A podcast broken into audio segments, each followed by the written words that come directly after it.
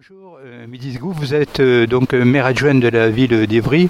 Vous avez en particulier en charge l'architecture et le patrimoine.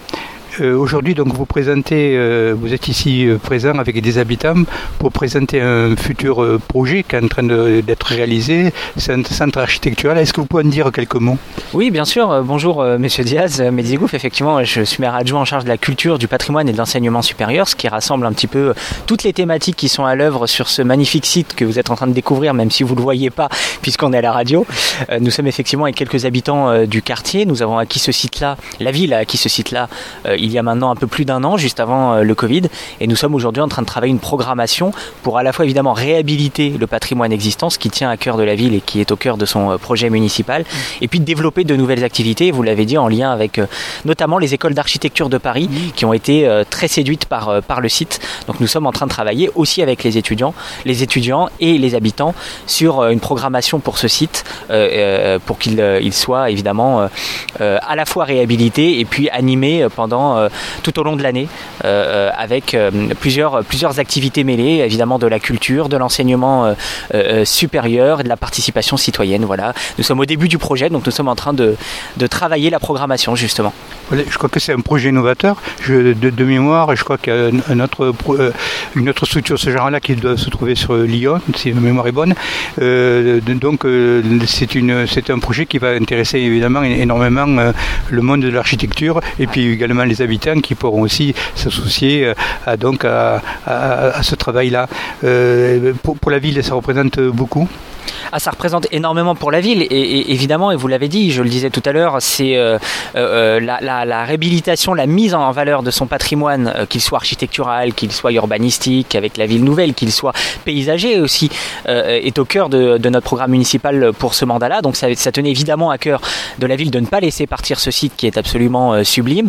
En revanche, évidemment, nous ne pouvons pas porter seul le, le, fonctionnement d'un tel site. C'est la raison pour laquelle, à un moment, il y a eu euh, une concordance d'ambition sur ce site-là. Euh, je le disais, les écoles d'architecture, euh, Bellastock, l'association Bellastock, qui est bien connue maintenant depuis quelques années sur la ville, la ville, et puis la DRAC aussi, qui a trouvé que ce site était évidemment remarquable.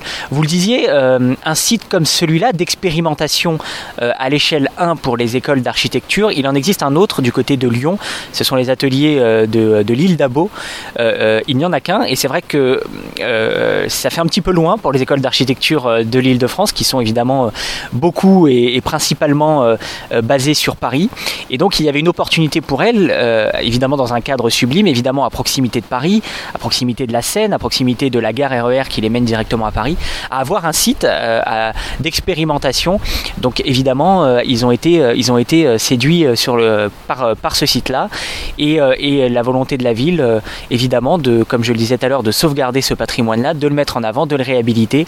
Donc je crois qu'on va pouvoir sur, sur les prochaines années travailler une programmation bien équilibrée, intéressante, et puis surtout à, moyen et à long terme, euh, euh, redonner aussi vie à ce site-là euh, et reconnecter ce site à la ville euh, tout simplement par de l'animation culturelle, des événements et l'ouvrir au public parce que vous le voyez évidemment on, a beaucoup parlé du bâti, de la réhabilitation mais on a un parc de, euh, plusieurs hectares absolument incroyable qui descend sur les bords de Seine et tout est possible, tout est imaginable euh, sur, sur ce site là donc évidemment une grande ambition que nous accompagnons et que nous continuerons d'accompagner et un effort évidemment financier loin d'être anecdotique puisque ce site nous l'avons acquis pour près de 800 000 euros et qu'il y en a évidemment en fonction de, de la programmation comme je le disais qu'on est en train de travailler pour plusieurs évidemment millions d'euros d'investissement, ne serait-ce que pour réhabiliter le bâti qui est, euh, malgré euh, la façade qui est euh, encore évidemment magnifique, l'intérieur est évidemment dans un très mauvais état et donc il y a de lourdes charges de réhabilitation pour ce site, mais la ville sera évidemment au rendez-vous.